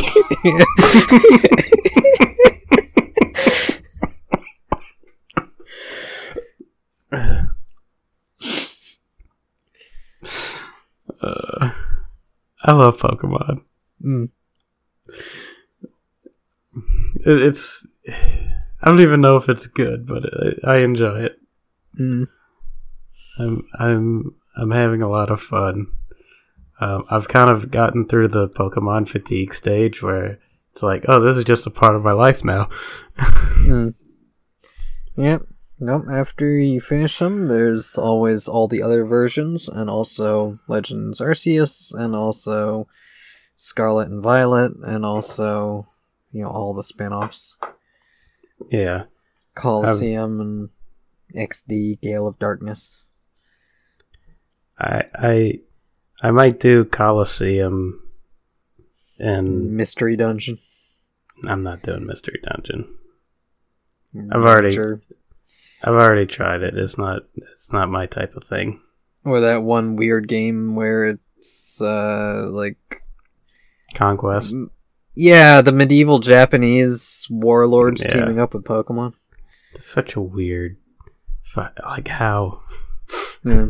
I never played it. I just I you know saw the game box and like I think Nintendo Power still existed back then, so I probably read a Nintendo Power about it. It's it's such a like they're so careful with Pokemon, but they'll put it in this context of like this this horrible like like wars for feudal Japan. Like, yeah. it- it- well, if it's a Japanese company that wants to do something weird with their properties, then it's okay. yeah, I guess. But no, you have to give Mario to Illumination. They make the Yeah. best animated movie. I mean, yeah, I get yeah, like well, they gave Mario to Illumination, but before that, they gave Mario to Ubisoft so that he could team up with the Rabbids and shoot guns and have like a weird rabbit clone mocking his very existence. yeah. But also, I guess those games. I don't know. I've, I've I bought the first Mario and Rabbids game, and it wasn't really for me. But like that kind of XCOM strategy game isn't for me anyway. Um, it's just Oh, too. I played. slow. I played XCOM. Hmm. I I played XCOM. Oh, I completely actual forgot. XCOM or Mario and Rabbids. no, like the the one from like ten years ago. The Okay. um the reboot. Hmm. Yeah, they had the um oh boy, the the the the YouTuber that makes like four hour long well not well, maybe like two hour long um documentaries about like well actually it's the the topics are kind of varied and like he talks about like got like certain guns in video games Mm. but but then they'll make like two hour long documentaries about Wolfenstein or uh, Monkey Island. Um, they they made one about XCOM uh, recently. It was like I haven't played XCOM in a long time, so I I played the one that came out like ten years ago, in between Pokemon. Mm. Um, it's really good. like, I mean, it's basically a Nuzlocke because, because all your guys die if you if you're not paying attention. Um, It actually it's not a good game to play in between Pokemon, but uh, yeah, it's fun. You when you get the lasers and then you just win until some bullshit happens and like eight enemies reveal themselves at once. Then they blow up all your guys, but then you train new guys, so it's okay. Mm. And then Argentina always leaves. Um, uh, yeah, not to get too deep in the mechanics, but like every there's like several countries on every um, continent that like so support the XCOM project and like give you money at the end of every month. Mm. But if you, if their panic level rises enough, then they leave. And Argentina always leaves. I don't know Mm. why. Yeah. Did they have that much money to offer anyway? That was like fifty dollars a month. It- It's something. It's not a Mm. lot. But you get like bonuses if you um put satellites on every country on a continent. It's kind of like risk. Okay. So I mean, like lo- losing one actually kind of sucks because then you can't get the the big bonus. Mm. Not a huge deal though. The the the progression in those games are pretty cool because like you, you start out and you kind of feel powerless. Um then like you you know, you get plasma weaponry, you get uh like psychic units, um like the as the technology gets better, you get more, more powerful, and it's really cool until like a, a new enemy type comes on and just wrecks your shit, Mm. and, until you learn how to fight it. Um, God, it, it. I love the newer XCOM games. I've never played any of the older ones. They seem like they would wouldn't age well Mm. but I like the new ones. Um, I remember when XCOM 2 came out, I played through the whole game, and for some reason I stopped like at the beginning of the the the, the, the last stage, and I I, ju- I just never finished it for for no reason. It's been like that for like seven years. Mm. Uh, maybe I'll play it after all this Pokemon stuff is done. Mm. Sometime next year. Yeah. It's like I've I've got to finish. Um, we got to finish Ultra Moon, which is gonna take a while because I'm gonna be out of town next th- uh, this coming week. So And then there's Thanksgiving the week after. yeah. Um. Cause and then there's Sword and Shield, and then there's the new one. Yep. The new the the new one might actually go into next year. Yeah, I mean, I guess Sword and Shield isn't that long for the story part of it. Yeah. But I'm I'm kind of afraid that it's gonna be kind of like Sun and Moon, where there's just too much dialogue and it really slows things down. Mm. Cause like even even Sun and Moon, like there's not that much gameplay. Like all the routes are like really small, but there's so much fucking dialogue. Yeah, nah, because they hadn't. Yeah, like the, the the routes are short, but they're trying to tell like a big story, so it doesn't have, you know, like Sword and Shield doesn't feel as congested because of all the times you go into like a big open world. You Yeah. get to spend a lot of time just roaming around before you get to the next place and find out how Bede's being a dipshit in this one. Yeah, and like all the all the routes in between, like there there's like one or two of them that are kind of big. Like the the the one before you get to like the the first gem, like the grass gem. There's like like kind of like a big open field. Mm. Um, but then m- most of them are like the kind of like sun and moon, where it's like here's a straight line with like little patches of grass on the side Yeah, and three trainers just like looking at the middle. yeah. Yeah. None of them are perfect. But at least the writing in Sun and Moon is entertaining, Mm. even if it is still, you know, like vapid Pokemon dialogue. Mm. Mm. Yeah, and you haven't even gotten up to the Rainbow Rocket stuff, which I think I can't remember if that's in. It's been so long. I don't remember if that's part of the main game or if it's a post game. Yeah, I don't know. Um, all I know is that I'm about to finish the second island, Mm. but it's making me go back to the like the dimensional research lab thing. So I, I feel like it's the beginning of like the, the Aether Foundation storyline, maybe. Mm. So yeah, we'll because there's, there's four islands, I think. yeah, but but the the last one is really small, but yeah. that that's where like the the evil, um, the like big evil subplot took place. Mm. um, or where the climax to it took place. I think. Yeah, yeah, because the Aether Foundation has their own like separate island. Yeah. Um. So, all I can say is that I think I'm about halfway done, but Mm. probably not because I haven't done any of the evil team stuff yet. Yeah, yeah, because I I think it was probably like three quarters of the way through that you get to the Team Skull rundown town. Yeah. Which is weird because it's like almost completely disconnected from everything else. Mm.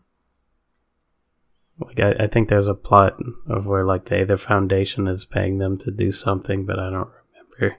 And and yeah, that, that's in Vanilla Sun and Moon, but yeah, yeah, because it's like the Aether Foundation are like secretly the real big bads. Except I think in Ultra, I mean, I, I remember like because I'd played original Moon and then Ultra Sun. And I, I remembered at the end of Moon that Lusamine was like the main villain, and then she goes to another dimension and gets a jellyfish stuck to her head. And being confused when that didn't happen in Ultra. Um, but I don't remember exactly how the end of Ultra went down. Just that Lusamine wasn't the big bad of it because actually it was Giovanni and his team of all the previous villains united under their rainbow banner. which is a stupid idea Mm. because like most of them have like mutually exclusive goals. Yeah.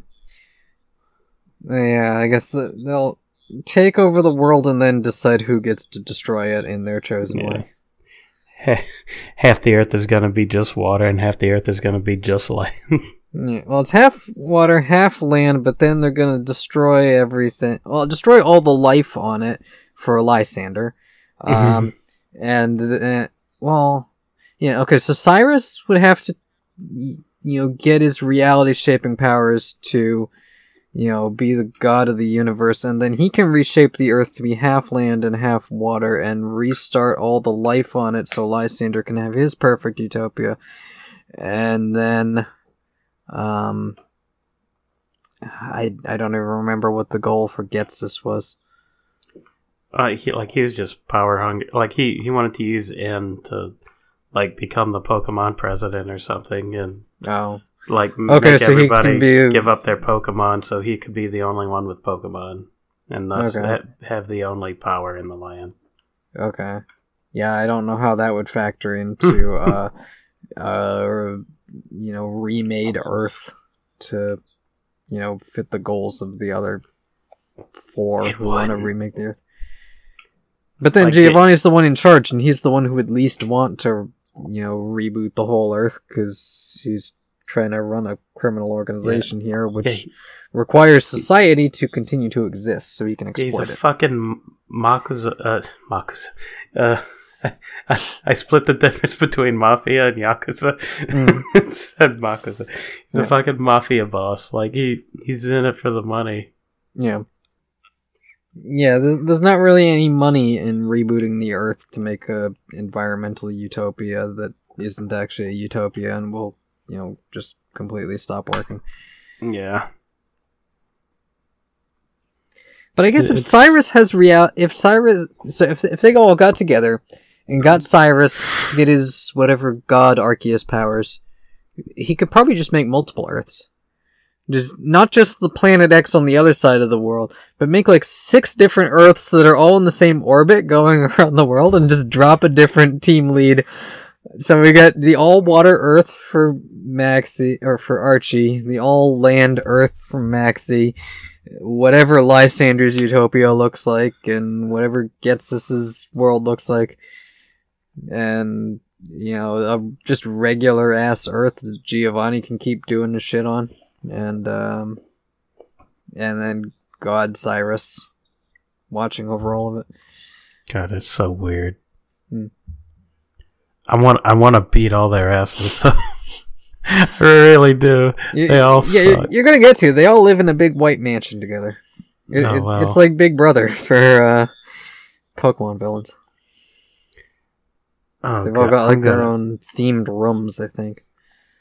I'm gonna kick all their asses so bad. They'll they'll wish I used boo boo keys. Mm.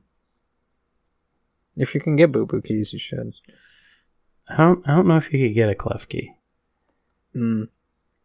Yeah, Like it's a I- whole I- generation ago. yeah. Yeah, that, like there's so many Pokemon, and th- this is what I, I I don't get. About, well, I mean, I I get it, but like I, I didn't feel that way. But like, um, when when Sword and Shield came out, and they were Hmm. like, "Oh, you can't, you can't, you can't use the Pokemon in this game." I was like, "Well, you you, you couldn't get like seventy percent of the Pokemon in Sun and Moon. You you had to transfer them over." Yeah. Well, yeah, I think the thing people didn't like about Sword and Shield is that you couldn't even transfer a lot of them because they didn't code them into the game. Yeah. Like Sun and Moon, Like- you could transfer them over, but Sun and Moon is the one where they got rid of the national dex. So like, even at, like at the end of Ultra, when you get the Ultra wormholes, you can go to other dimensions and get Pokemon that aren't available in the main game. But when you catch them, they're not added to your dex because you don't have a national dex because it doesn't Yeah. exist. Yeah. But like you you you can't And then Sword and Shield was a Uh-huh. step further where they hadn't even They- they didn't they have the time exist. to recode all the Pokemon in, so you just can't put those ones in unless maybe they were added in the DLC. The DLC added a lot of them back, but I don't know how many. Yeah, but that that's why I changed my wording to where like I I do get it, but like just from my perspective, like that, like it, it's not important to me Mm. that because like I I want to catch the Pokemon and use the Pokemon in the game that I got them in, Mm. and I understand that, you know.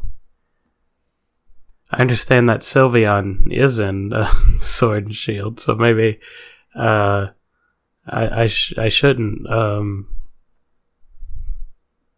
I should check my privilege. Mm. Yeah, and my uh, my Pokemon privilege. It's like eh, the way I play Pokemon. Like every Pokemon game is a new game, and you're always going to get a new team and really focus on that team.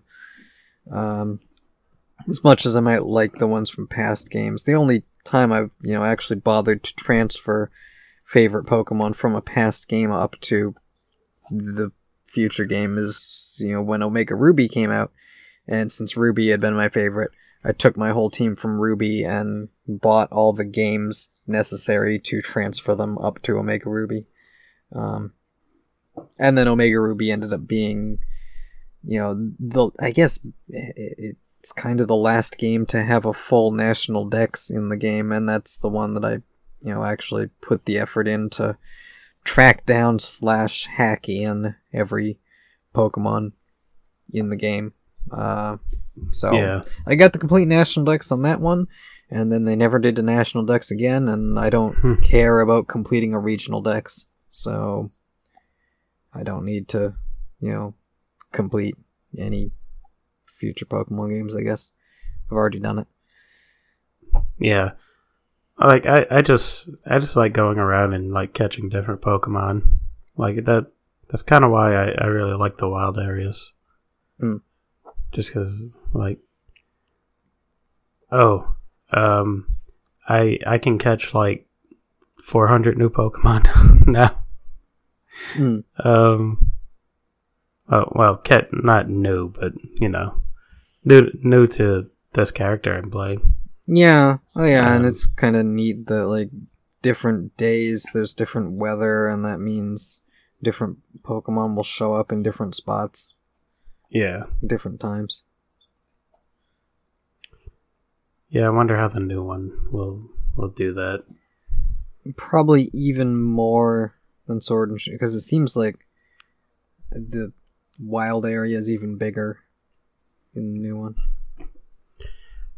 Yeah, what what I'm scared of with the new one is that it looks like they're doing like Ubisoft style like open world Mm. distractions. Yeah, I mean, yeah, where the the way they've been presenting the whole progression seems like Ubisoft. Like, here's a list of things you can do. Go pick one of them and do it. Yeah.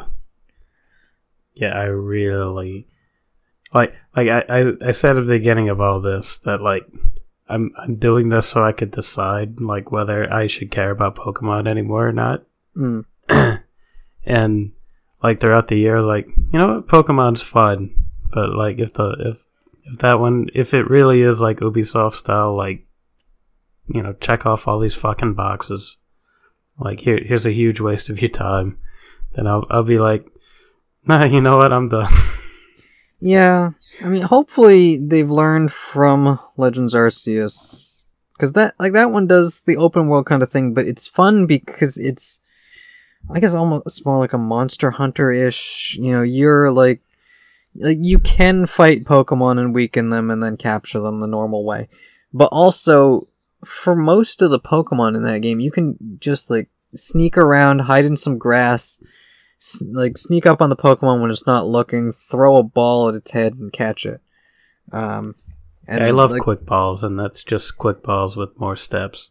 Uh, yeah, I mean, cause with the Legends one, it's like you know all the fun of catching Pokemon and like seeing the Pokemon walking around in the wild, but you don't have to do the battle part with all the you know annoying like oh I'm gonna walk through the grass and then maybe something will show up Yeah. and then I have to wait for the loading screen to finish loading the battle and Yeah. then Do without battle. having like 20 seconds of buffering like throughout the whole encounter. Yeah. Yeah, no, it's just the, the Pokemon is there, it's already there, you can see it where it is, and you can just chuck a ball right at it. And hopefully it goes in. If it doesn't go in, you can keep throwing balls at it. You can throw your Pokemon at it to engage it in a fight so it doesn't run away. Um, it might try to attack you because, you know, this is old times and Pokemon just attack you in the wild. Um, which Yeah. I mean, think, you know, Pokemon would still do, but uh, yeah, I don't know. Um, but yeah, like the wild Pokemon, if you piss it off, it might just attack you and knock you out if it does enough damage. But Imagine getting hit with a hyper beam mm, and like you you you just get knocked out. Like you're okay. And then your Pokemon drag you back to the Pokemon Center, and they throw you in on the table, and dun dun dun dun dun, and then you're back up. Yeah. So anyway, Pokemon's good. Ten out of ten franchise. yep. And we've managed to fill two hours of time with chatter, which is the goal Yeah. of this podcast. I watched Castlevania like a month ago, and I didn't get to talk about it. Mm. It's it's good, but also weird. Mm. There you go. There's my there's my review. Yep. I've seen part of season one, and it was fine, but I I never kept up with it. They fuck in it later. Mm. Like you get you, get to see a dick, Mm. several even. Hmm. Boobies too. Okay. But they're all animated, so it's not a real dick. Yep. Yep. No. It's the the the dick is voiced by a real person, or you know, the person attached to the dick is. Mm. So, kinda. Mm. Yeah, but it, it, it's a drawing of a dick, Yeah. so the you know parents aren't allowed to get upset about it because it's Yeah. it's not really a penis on screen. It's it's just a, a drawing of one. yeah, it was flaccid. It's you know not threatening at all. Mm. Hey Jade. Hmm. We should end the podcast. Yeah. Yeah. Do we usually end on a joke? I don't know. It's been so long. Uh, if we have one, but yeah, we'll just say uh, see you in two weeks. Hey, hey Jade. Hmm. Do you want to dick my butt kiss? Sure. Uh, jokes. Goodbye, everybody.